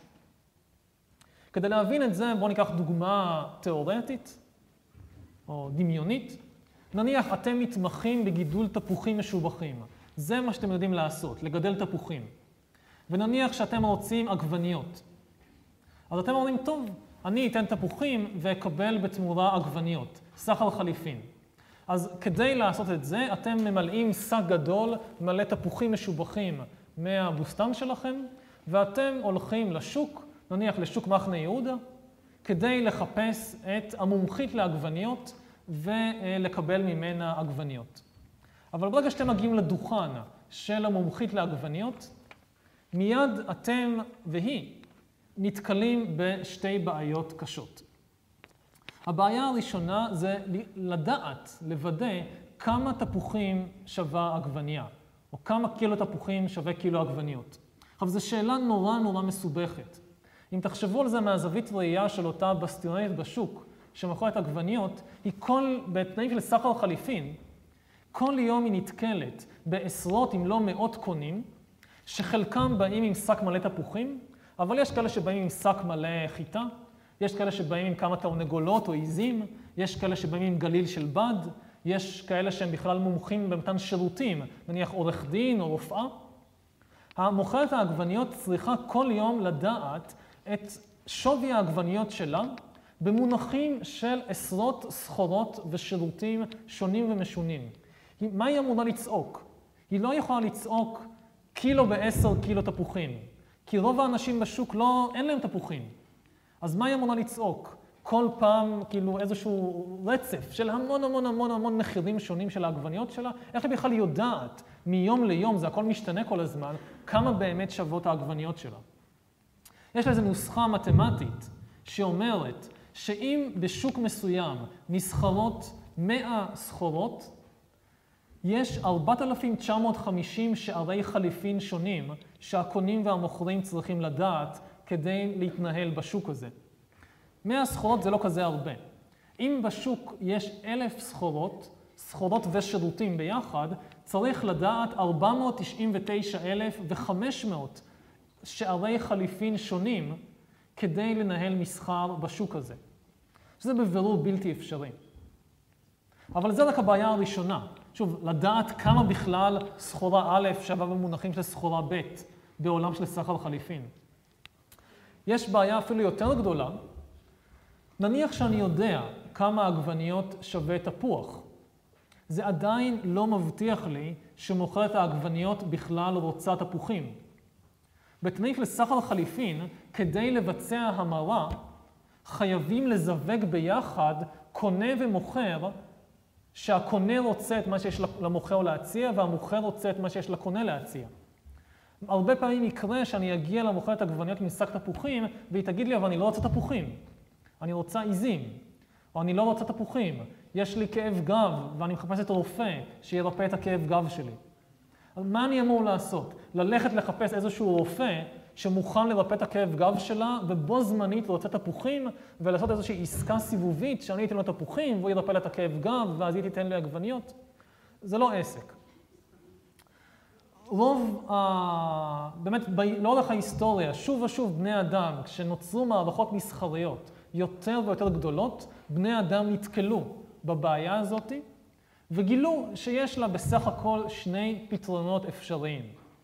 פתרון אחד זה ליצור מערכת מרכזית של חליפין, שבמסגרתה בני אדם מביאים את מה שהם מייצרים או את מה שהם עושים לאיזושהי נקודת איסוף מרכזית, נותנים את כל מה שהם עשו ומקבלים את מה שהם צריכים. זה נגיד הייתה השיטה שניסו לעשות במדינות הקומוניסטיות. באמת כל אחד מייצר או עובד כפי יכולתו ומקבל כפי צרכיו, וזה נכשל בצורה נחרצת. ניסיונות דומים וקצת יותר מוצלחים נעשו בכל מיני מקומות בעולם לאורך ההיסטוריה. אה, באימפריית האינקה, בדרום אמריקה, במאות ה-15-16, היה ניסיון בגדול באותו כיוון, אבל בשיטה די שונה. אבל רוב הניסיונות האלה זה באמת, אלא זאת הייתה השיטה היותר נדירה והפחות מוצלחת שבני אדם השתמשו בה. הפתרון השני לבעיה של באמת המורכבות של השוק, הפתרון שהרוב המכריע של החברות בהיסטוריה הלכו עליו, זה להמציא כסף. הכסף נולד כדי לפתור את הבעיה של המורכבות הגדלה והולכת של המסחר והשווקים. כסף הומצא הרבה מאוד פעמים בהרבה מאוד מקומות וזמנים שונים. זה לא הייתה המצאה טכנולוגית, לא צריך איזה גימיק טכנולוגי כדי להמציא כסף. המצאת הכסף הייתה מהפכה או המצאה פסיכולוגית מנטלית. לא צריך שום טכנולוגיה כזאת או אחרת בשביל להמציא כסף. כסף, כמו הרבה מהגיבורים של ההיסטוריה ושל הקורס הזה הוא מציאות בין סובייקטיבית שקיימת אך ורק בדמיון של בני האדם. כסף זה לא מטבע. כסף זה כל דבר שבני אדם מסכימים בינם לבין עצמם להשתמש בו כדי לייצג את הערך של דברים אחרים בצורה שיטתית, בשביל לבצע עסקאות ותשלומים. מה שכסף מאפשר לעשות זה להשוות במדויק ובקלות את הערך של דברים שונים, נניח תפוחים ועגבניות. הכסף מאפשר להמיר בקלות כל דבר לכל דבר, והוא מאפשר לאגור אה, עושר בנוחות ולאורך זמן. אבל לאורך ההיסטוריה היו סוגים שונים ומשונים ומגוונים של כסף. שוב, הכי מוכר לנו זה המטבע, חתיכת מתכת שמוטבע עליה איזשהו ציור או איזשהו סימן, אבל אנשים השתמשו בתור כסף גם בקונכיות, בבקר, בפרות ובני בקר, באורות, בגלילי בד, במלח, בתבואה, בפולי קקאו, במחרוזות, כמעט כל דבר שאפשר להעלות על הדעת, השתמשו בו בתור כסף. זה למשל היה אחד מסוגי הכסף הנפוצים ביותר בדרום אסיה ואפריקה והכנס ההודי במשך אלפי שנים. זה נגיד היה הכסף המקורי בסין, קונכיות, קונכיות מסוג מאוד מסוים, קורי שיירס. בעברית זה נקרא קונכיות פי הכושי. אמ, רואים את זה בכתב סיני, הכתב הסיני הקדמון משתמש בסימן של הקונכייה בתור הסימן לכסף, ולכן המון מילים בכתב סיני קדום נגיד למכור, לקנות, עושר, רווח, כל הדברים האלה, יש בהם את הסימן של הקונכייה. גם כתב סיני מודרני, הסימן של הקונכייה עבר איזשהו עיבוד, אבל עדיין רוב המילים גם בסינית, כתב סיני מודרני, שקשורות במסחר ובכסף ובכלכלה, יש בהם את הסימן של הקונכייה. דוגמה אחרת זה מודרנית, למה יכול לשמש ככסף? זה סיגריות. בבתי כלא, מחנות שבויים, מחנות ריכוז, גולאגים, סיגריות היו הכסף המקובל. אה, למשל, ניצול שואה ששרד את אושוויץ מספר בזיכרונות שלו, שאני מצטט, היה לנו כסף שאיש לא פקפק בערכו, הסיגריה. מחירו של כל פריט נקבע בסיגריות. כיכר לחם עלתה 12 סיגריות. חבילה של 300 גרם מרגרינה עלתה 30 סיגריות. שעון עלה 80 עד 200 סיגריות, ליטר אלכוהול עלה 400 סיגריות. והוא מתאר שכמו כל מערכת פיננסית, גם פה היו uh, תנודות של אינפלציה ודפלציה. למשל, כשהגיע טרנספורט חדש עם הרבה סיגריות, אז הייתה אינפלציה והמחירים בשוק עלו. אבל גם היום, בניגוד למה שאנשים חושבים, מטבעות ושטרות הם צורה מאוד נדירה ולא ש... לא שימושית במיוחד של כסף. רוב הכסף היום בעולם, איך הוא מופיע? הוא לא מופיע כמטבעות ושטרות, הוא מופיע, הוא קיים אך ורק בתור מידע אלקטרוני במחשבים. הרוב המכריע של העסקאות הכלכליות בעולם היום מתבצעים על ידי העברה של מידע אלקטרוני מקובץ אחד במחשב לקובץ שני במחשב. אף אחד לא משתמש במטבעות ובשטרות כמעט לשום דבר, ובטח לא לעסקאות גדולות, מלבד בתחום אחד, שזה אה, עולם הפשע. השכבה היחידה של בני אדם שעדיין משתמשת במטבעות ושטרות בתור הכסף העיקרי שלהם זה פושעים, מכל מיני סיבות של הלבנת כספים והעלמות מס וכן הלאה. אף אדם באמת מחוץ למעגל של עולם הפשע לא קונה מכונית, נגיד חדשה, אף אחד לא הולך לסוכנות של טויוטה עם מזוודה עם 150 אלף שקל בשטרות וקונה מכונית. אף אחד לא קונה דירה, נגיד, אה, לא יודע, דירה ברחביה בשני מיליון שקל, אף אחד לא בא עם שק מלא מטבעות וקונה ככה דירה. איך קונים דירה? מעבירים מידע אלקטרוני מקובץ אחד במחשב לקובץ השני. באותו אופן כשמדפיסים כסף, כשממשלות מדפיסות כסף, קוראים לזה להדפיס כסף, אבל הן כבר לא באמת מדפיסות כסף. כלומר שבגרמניה, בשנות ה-20, באמת הממשלה יצרה בכוונה אינפלציה, באמת הפעילו את המדפיס הממשלתי יומם ולילה להדפיס כסף. אבל היום, נגיד שממשלת הברית במשבר האחרון החליטה להזרים לשוק טריליוני דולרים חדשים, זה לא באמת שהמדפיס הממשלתי של ארה"ב הדפיס טריליוני דולרים. כל מה שעשו זה להיכנס לאיזשהו קובץ במחשב, ובאיזשהו מקום שהיה כתוב 12 טריליון, אמרו לא, לא, לא, תכתבו פה 14 טריליון. וטראח, שני טריליון דולר חדשים נולדו, ואפשר היה להתחיל להלוות אותם ולשלם בהם תשלומים אה, וכן הלאה. אם תאספו את כל הדולרים שקיימים היום בעולם במטבעות ובשטרות, אתם תקבלו בערך משהו כמו 2 עד 3 אחוז מכמות הדולרים שמופיעה בחשבונות הבנק ברחבי העולם בצורה של מידע אלקטרוני.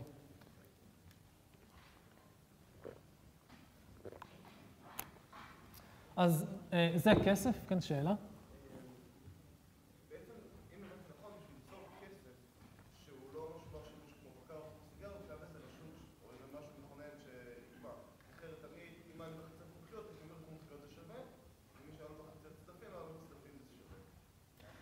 אוקיי, איך יוצרים כסף? זה בדיוק השאלה שאליה אני מגיע מיד.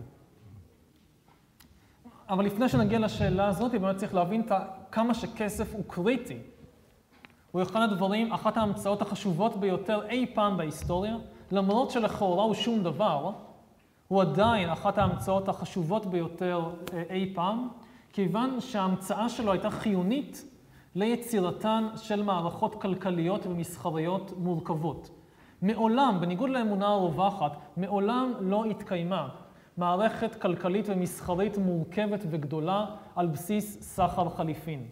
זה בלתי אפשרי בגלל אותם שני קשיים שהסברנו קודם, לדעת מה הערך של משהו במערכת של סחר חליפין, ולבצע המרות, למצוא מישהו שרוצה לקנות את מה שלי יש להציע, ואני רוצה לקנות את מה שיש לו להציע. אז ברמה של כפר מקומי, או שבט, או ברמה של סחר חליפין בשניים, שלושה מוצרים בסיסיים, או מוצרים אה, יקרים, זה אפשרי. אבל ברמה של שוק רציני, או כלכלה רצינית, זה בלתי אפשרי. כסף פותר את הבעיה הזאת. א', כסף נותן אמת מידה אחת ויחידה למחיר של כל הסחורות והשירותים בשוק. מוכרת העגבניות צריכה לדעת דבר אחד ויחיד, כמה שקלים או כמה דולרים או כמה קונכיות שוות העגבניות שלה, זהו.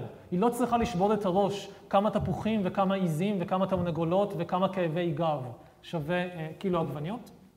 הדבר השני, הכסף חוסך את הצורך למצוא מישהו שרוצה לקנות מה שאני רוצה למכור וכן הלאה, כי כולם תמיד רוצים כסף. זה גם כן ההגדרה אולי עוד יותר בסיסית של כסף. כסף זה משהו שכולם תמיד רוצים אותו. אם יש לכם משהו שנראה כמו כסף, ומריח כמו כסף, ומדבר כמו כסף, ואנשים לא רוצים אותו, סימן שזה לא כסף. למשל ברומניה של צ'אושסקו, בשלהי משטר צ'אושסקו בשנות ה-80, היה לרומניה כסף, עלי אני חושב, שנראה כמו כסף כזה, עם שטרות, עם ציונים של צ'אושסקו עליהם, וסיסמאות וכן הלאה, אבל אף אחד לא רצה את זה. כולם רצו, כי זה היה אי אפשר, לא היה מה לעשות עם זה, כולם רצו לקבל תשלום בסיגריות, או בדולרים, או במרקים, או במשהו שיש לו באמת ערך. אבל למה אנשים תמיד רוצים כסף? מסיבה מאוד פשוטה, וזה שגם האנשים האחרים רוצים תמיד כסף. ולמה האחרים רוצים כסף? כי גם אנחנו רוצים כסף. שוב, זו מציאות בין סובייקטיבית. זה עובד כי כולנו מאמינים בזה, כי כולנו רוצים את זה. למה זה כל כך נפלא? זה כל כך נפלא, כי זה אומר שאני תמיד יכול למכור כל דבר ולקנות כל דבר תמורת כסף. זה התכונה באמת הקריטית של הכסף, זה שהוא מהווה אמצעי המרה אוניברסלי. אפשר להמיר כל דבר, ויש מלא מלא מלא דברים בעולם, שלכאורה אין ביניהם שום קשר. כסף זה איזשהו מדיום ביניים קסום, שמאפשר, זה אבקת קסמים כזאתי, שמפזרים אותה על משהו, וזה הופך כל דבר לכל דבר אחר. כל דבר בעולם כמעט אפשר למכור תמורת כסף, כל דבר בעולם כמעט אפשר לקנות תמורת כסף, מה שאומר שברגע שיש לנו כסף, יש לנו באמת איזושהי אבקת קסמים שהופכת כל דבר לכל דבר. אפשר למשל להמיר אלימות בידע. אדם לוקח את המשכורת הצבאית שלו ומממן לימודים באוניברסיטה, הוא ממיר אלימות בידע, ועם כסף בתור המתווך. אפשר להמיר קרקע בתנועה. אני מוכר דונם של אדמה, ובכסף שאני מקבל אני קונה כרטיסי טיסה מסביב לעולם. אפשר להמיר צדק בבריאות. אני עורכת דין, אני מוכרת צדק, ובכסף שקיבלתי תמורת הצדק, אני קונה את השירותים של רופאה, אני קונה בריאות. אפשר אפילו להמיר סקס בגאולה. למשל, זונה בגרמניה במאה ה-15 יכלה למכור סקס, ובכסף שהיא קיבלה לקנות אינדולגנציה מהכנסייה הקתולית, שהבטיחה את גאולת נשמתה. אז הכל, הכסף, זה דבר באמת מדהים, הוא מאפשר להמיר כל דבר בכל דבר. עוד דבר שהוא מאפשר לעשות, זה לאגור בקלות עושר. יש הרבה מאוד דברים בעולם שאי אפשר לאגור, כמו זמן או כמו יופי, אי אפשר לאגור יופי. יש הרבה דברים בעולם שאפשר לאגור, אבל לטווח קצר, או שזה מסובך. נניח תותים, קשה לאגור לטווח ארוך כי הם מתקלקלים. חיטה, אפשר לאגור לטווח ארוך, אבל אם אתם רוצים לאגור כמות גדולה של עושר בצורת חיטה, אתם צריכים לבנות ממגורות ולהגן עליהן מעכברים, משרפות, מפטריות, מגנבים, זה מסובך. לעומת זאת, כסף, למשל קונכיות, אם הכסף אצלכם זה קונכיות, אתם יכולים להמיר כמות עצומה של חיטה בתיבה קטנה של קונכיות, ולאגור אותה בקלות ובבטחה לאורך זמן. הדבר השלישי, עכשיו יש לנו המרה, יש לנו אה, אגירה. הדבר השלישי שכסף מאפשר לעשות בקלות יחסית, זה לא רק לאגור, זה גם להזיז. מערכת כלכלית מתוחכמת הרבה פעמים מחייבת להזיז כמויות רציניות של עושר ממקום אחד למקום שני. הרבה מאוד סוגים של עושר מאוד קשה או בלתי אפשרי להזיז, נגיד קרקע אי אפשר להזיז, חיטה קשה להזיז, עדר עיזים קשה להזיז. לעומת זאת, תיבה מלאה קונכיות קל להזיז.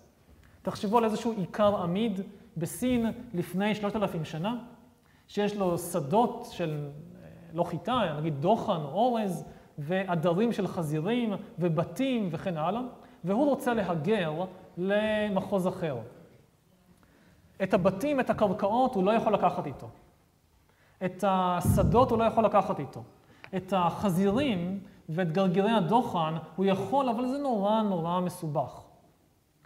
ברגע שיש כסף, זה נורא פשוט. הוא מוכר את כל מה שיש לו בתמורה לתיבה או לשק גדול מלא קונכיות, נוסע אלף קילומטר למחוז חפצו והביא את כל העושר שלו איתו.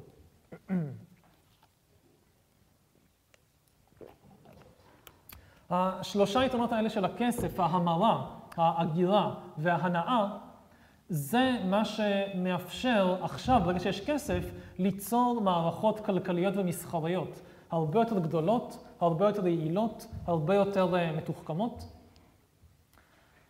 הסיבה הבסיסית לכך שכסף הוא כל כך יעיל בהגירה ובהנאה של עושר, זה שהוא בעצם ממיר עושר חומרי, בתים, חיטה, חזירים, הוא ממיר אותם למשהו שיש לו ערך אך ורק בדמיון שלנו, כמו קונכיות.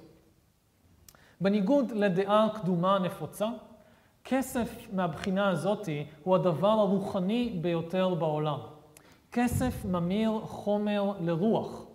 הוא לוקח דברים מוחשיים, את השולחן, את הכיסאות, את הבית, וממיר אותם למשהו שקיים רק ברוח שלנו, רק בדמיון שלנו.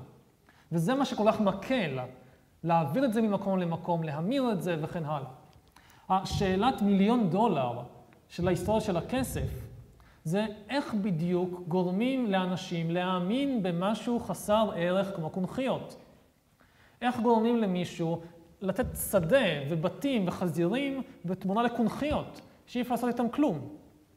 איך גורמים למישהו לעבוד בפרך חודש שלם בשביל כמה חתיכות נייר מצוירות, או בשביל העברה של מידע מקובץ אחד במחשב לקובץ אחר במחשב. איך במילים אחרות עושים כסף? אז חומר הגלם שממנו מייצרים כסף זה אמון. הבסיס לקיומו של כסף זה אמון של בני אדם באותם יצירי דמיון. אם אני נותן משהו בעל ערך אמיתי, כמו עז או חזיר או בית או שדה, בתמורה לקונכייה, אני אעשה את זה רק אם יש לי מידה מספקת של אמון בקונכייה הזאת. אני מאמין שאם אני עכשיו אוותר על השדה שלי תמורת קונכיות, ואקח את הקונכיות האלה ואסע אלף קילומטר דרומה, ואז אני רוצה לקנות לחם, מישהו יהיה מוכן לתת לי לחם בתמורה לקונכיות. זה, זה, זה הבסיס, זה האמון שיש לי בקונכיות. ומהזווית ראייה הזאת היא עוד הגדרה לכסף, או מה זה בעצם כסף. כסף זה מערכת של אמון הדדי בין בני אדם. ובאמת, כסף זאת מערכת האמון ההדדי בין בני אדם הכי יעילה, הכי מוצלחת והכי אוניברסלית שאי פעם נוצרה. וההיסטוריה של הכסף זה בעצם ההיסטוריה של איך יוצרים אמון בין בני אדם. עכשיו, אין איזשהו טריק פשוט שעושים ככה ויש כסף. בגלל שמדובר פה בעצם ביצירת אמון, ובני אדם מטבעם הם יצורים חשדניים, במיוחד כלפי זרים, כדי לבסס אמון, כדי ליצור כסף, זה לוקח שנים על גבי שנים, דורות על גבי דורות, של המון המון המון תהליכים ותרגילים חברתיים ופוליטיים ודתיים.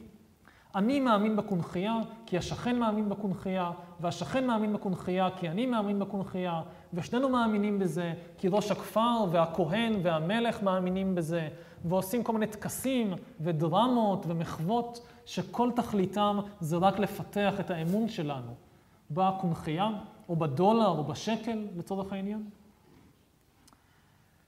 דרך אחת להקל על התהליך המסובך הזה, זה להגדיר בתור כסף משהו שיש לו גם איזשהו ערך אובייקטיבי. והדוגמה הראש... המובהקת לזה, או דוגמה טובה לזה, זה באמת הכסף הראשון שיש לנו עליו מידע ודאי. הכסף הראשון בהיסטוריה, שאנחנו יודעים בוודאות שהוא באמת היה כסף, זה השקל אה, באכדית, שיקלו. השקל מתפתח בשומר, דרום עיראק, בסביבות 3,000 לפני הספירה, באותו מקום, באותו זמן ובאותן נסיבות שמתפתח הכתב. כמו שהכתב התפתח כמערכת עיבוד מידע שנועדה להשתלט על כמויות הולכות וגדלות של מידע שהמוח מתקשה איתן, באותו אופן הכסף התפתח כדי להשתלט על כמויות גדלות והולכות של עסקאות כלכליות שבני אדם התקשו להתמודד איתן. השקל השומרי לא היה מטבע, אלא כמו ששמו מעיד עליו, הוא היה משקל. שקל משקל. הוא היה משקל קבוע של שמונה ושליש גרם שעורה.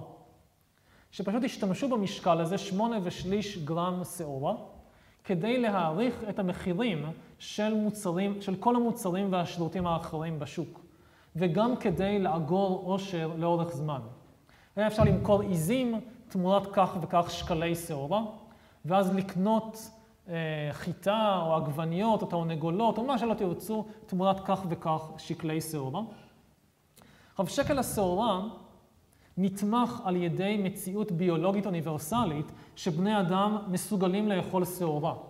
יש לו באמת ערך אינהרנטי, ערך אמיתי, אפשר לאכול את זה. אבל זה בפני עצמו זה לא מספיק. כלומר, זה שאפשר לאכול שעורה זה עדיין לא הפך את היצירה של השקל למלאכה קלה. כדי להבין למה לא, תחשבו שהיום אתם מגיעים עם שק מלא שעורה לקניון מלחה, ורוצים לקנות ג'ינסים עם השק הזה.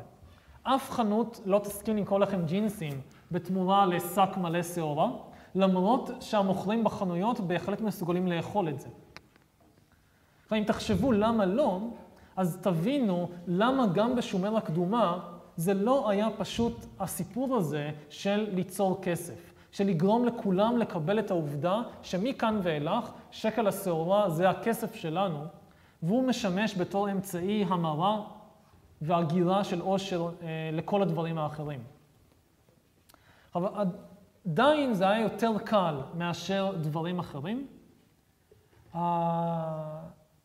הדאונסייד, הצד הרע של המטבע, של הסיפור הזה, זה שרוב הדברים שיש להם ערך אובייקטיבי, אינהרנטי בעולם, זה דברים שהרבה פעמים קשה לאגור ולהניע אותם, ושעורה זה דוגמה טובה. שוב, שקל שעורה זה יחסית קל להאמין בו, כי אפשר לאכול את זה, מצד שני זה נורא מסובך לנהל עסקאות בסכומים גדולים עם שעורה. וזה נורא מסובך לאגור את זה לאורך זמן כי זה מתקלקל. קפיצת דרך משמעותית מאוד בהיסטוריה של הכלכלה הראה כשבני אדם בנו מספיק אמון אחד בשני כדי ליצור כסף חסר כל ערך אובייקטיבי. כסף שהערך היחיד שלו זה אך ורק בדמיון שלנו. וגם זה קרה בפעם הראשונה למיטב ידיעתנו במסופוטמיה הקדומה, באותו אזור, וכששם הופיע שקל הכסף. שקל הכסף באכדית, השפה של אותו זמן, שיקלו כספם, מופיע אה, אה, באותו אזור. שקל הכסף לא היה מטבע, אלא הוא היה משקל קבוע של המתכת כסף, סילבר. עד היום העברית מבלבלת בין כסף מאני לבין כסף סילבר, כי היא צאצאית, לפחות במונחים האלה, מהאכדית, שבתקופה באמת של אכד, כסף היה כסף, סילבר היה מאני. באמת, נגיד שבחוקי חמורבי כתוב שמי שמכה שפחה למוות צריך לשלם לבעליה פיצוי 20 שקלי כסף, זה לא 20 מטבעות עגולים, אלא זה פשוט משקל של 166 גרם מתכת כסף. ובאותה מידה כמעט כל סכומי הכסף שנזכרים בתנ"ך, למשל 20 שקל כסף שאחי יוסף קיבלו מהישמעאלים כשהם הוציאו אותו מהבור ומכרו אותו, זה לא היו 20 מטבעות, זה 20 חתיכות של משקל נתון של המתכת כסף. באופן מעניין, זה בדיוק המחיר של שפחה באמת. אה, לפי חוקי חמורבי, 20 שקל כסף. רק הסכומי כסף שמופיעים בספרים המאוחרים של התנ"ך, עזרא ונחמיה וכן הלאה, אז כבר יש מטבעות. אבל כל היתר, כל מעט המכפלה ואברהם וכן הלאה, זה הכל שקל כסף, כלומר משקל של המתכת כסף. מה שבאמת אה, מדהים בסיפור הזה של שקל הכסף, זה שלכסף, למתכת, אין שום ערך, אין בה שום תועלת. אי אפשר לאכול כסף, את המתכת, אי אפשר ללבוש את זה, זה לא מרפא שום מחלה, זה אפילו לא טוב בתור אה, חומר גלם לייצור כלים ומכשירים. תנסו לבנות מחרשה מכסף, או גרזן מכסף, או חרב מכסף, זה לא יעבוד. כסף, ועוד יותר מזה זהב, אלה מתכות רכות, שהן פשוט לא מוצלחות לשום דבר שימושי. הדבר היחיד שעושים מהם זה סמלי סטטוס. זה תכשיטים, זה פסלים, זה כתרים, וזה מטבעות ו- ו- וכסף.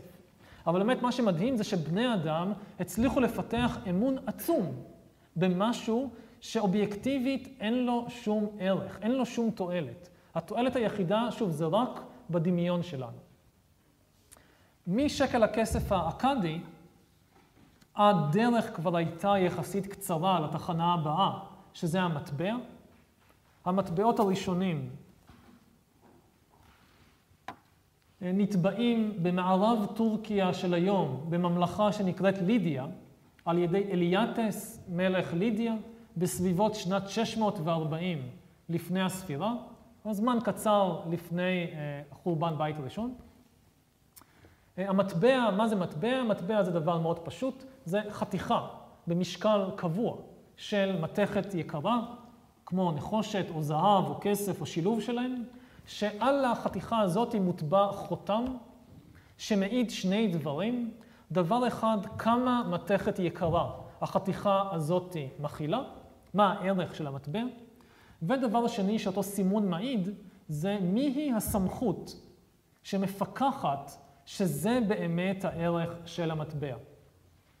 כמעט כל המטבעות היום בעולם הם צאצאים של הדבר הזה, של המטבע הלידי. היוונים מעתיקים מהלידים, והפרסים מעתיקים מהלידים, וההודים מעתיקים מהפרסים וכן הלאה. כולם כמעט מעתיקים. זה מתחיל במערב טורקיה ומתפשט בסופו של דבר לכל העולם. מה היתרון של המטבע? יש לו שני יתרונות. אם חושבים על השקל הכסף האכדי, יש לו שתי בעיות. בעיה אחת, כל פעם מחדש אני צריך לשקול את המתכת כדי לדעת מה המשקל שלה. בעיה שנייה, אני אף פעם לא יכול להיות בטוח שכל החתיכה הזאת זה באמת נניח כסף טהור, או כסף 90 אחוז. כי תמיד יש סכנה שמישהו לקח עופרת וציפה אותה בכסף או בזהב. וזה מאוד מקשה על מסחר, כי אני כל הזמן חשדן אם הכסף באמת שווה את מה שהוא אמור להיות שווה. המטבע פותר את שתי הבעיות האלה. את הבעיה הראשונה הוא פותר, לא צריך לשקול את המטבע, כי אני יודע כמה שוקל המטבע, זה משקל קבוע, והסימן על המטבע מייצג את אותו אה, משקל קבוע. הבעיה השנייה, איך אני יכול לבטוח שאין פה זיוף? אז על המטבע יש בדרך כלל את הסמל של איזושהי סמכות פוליטית, איזשהו שלטון פוליטי, שמתחייב, שערב לערך של המטבע. הציורים על המטבע, החותם על המטבע, לבש לאורך ההיסטוריה המון המון המון צורות שונות ומשונות, אבל המסר הוא תמיד אחד. אני המלך פלוני אלמוני, נותן לכם את דיברתי האישית, אני מתחייב על שמי הטוב, שהחתיכת כסף הזאתי מכילה בדיוק חמישה גרם של כסף טהור ולא עופרת. מילה שלי. זה בעצם מה שאומר על הסימן, הסימן על המטבע. אם מישהו מעז לזייף את המטבע, אז הוא בעצם צריך לזייף את החתימה שלי, לזייף את השם שלי, והוא פוגע בשם הטוב שלי, המלך, הקיסר, מי שזה לא יהיה, ואני לא אוהב שמישהו מזייף את השם שלי ופוגע בשם שלי, ואני אישית אדאג להוריד לאותו בן אדם את הראש.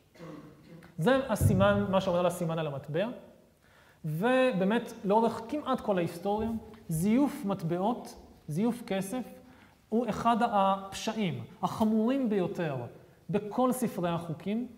הוא נחשב פשע של פגיעה בכבוד המלכות, והעונש עליו הוא התחזות למלך, והעונש עליו הוא בדרך כלל מוות בעינויים קשים.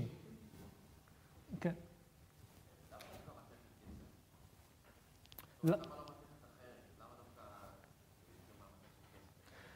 יתרון אחד של כסף וזהב זה שהן לא מחלידות, בניגוד נגיד לברזל, אבל אין סיבה מהותית. כלומר, בסין רוב המטבעות היו מברונזה.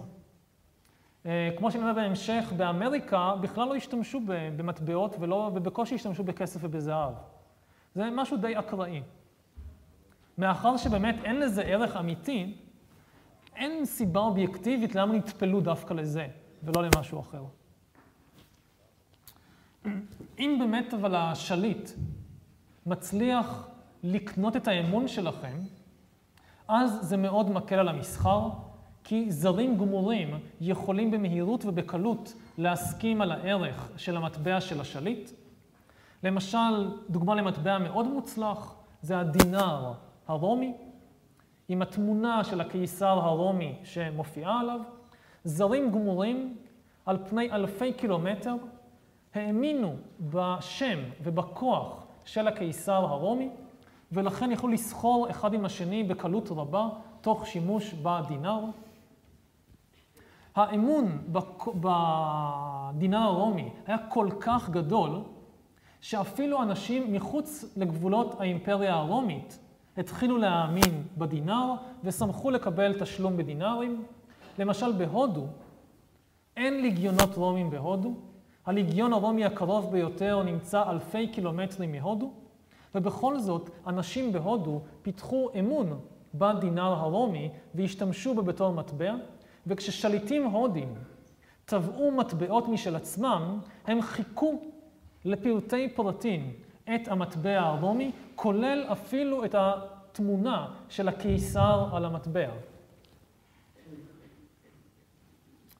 יש לכם מימין דינר כסף של הקיסר הרומי אוגוסטוס, שהתגלה בחפויות ארכיאולוגיות בהודו, ומשמאל מטבע שהוטבע באימפריה הקושאנית בצפון הודו של אותו זמן, שפשוט מחקה את המטבע הרומי.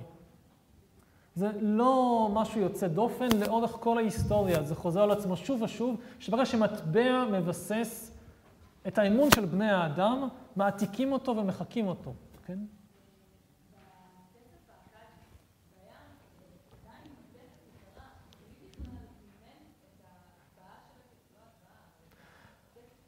בכסף האכדי אין, אין הטבעה, כלומר יש פשוט חתיכת גוש מתכת במשקל מסוים. לא, אה, יש פשוט מסתובב. כמו, כמו שיש קונכיות, אף אחד לא מטביע את הקונכיות האלה, שהן הכסף המרכזי בכנס ההודי ובדרום סין באותו זמן. יש קונכיות.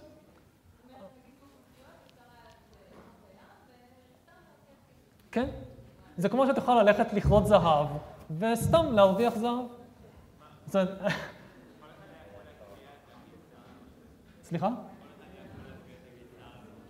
אם כל אחד יכול להטביע את הקיסר למטבע, אז בשום פנים ואופן לא. בתוך האימפריה הרומית, אם אתה מטביע את הדמות של הקיסר על מטבע בלי רשותו, מורידים לך את הראש מיד. אבל מחוץ לאימפריה הרומית, הקיסר לא יכול להוריד את הראש לשליט האימפריה הקושאנית. מה שמדהים זה ששליט האימפריה הקושאנית לא שם את הראש של עצמו על המטבע, אלא אתה שם, שם את הראש של הקיסר הרומי. כי שוב, זה מאוד קשה לפתח את האמון של בני האדם בכסף, וכשמצליחים לעשות את זה, אז הפיתוי הוא מאוד מאוד גדול לחקות את הדוגמה המוצלחת. אוקיי, אנחנו נעצור בנקודה הזאת, ובשיעור הבא, עוד בהתחלת השיעור נדבר קצת על ההתפשטות של הכסף מאותו אזור ראשוני של המזרח התיכון והים התיכון, ואז נעבור לדבר על האימפריות.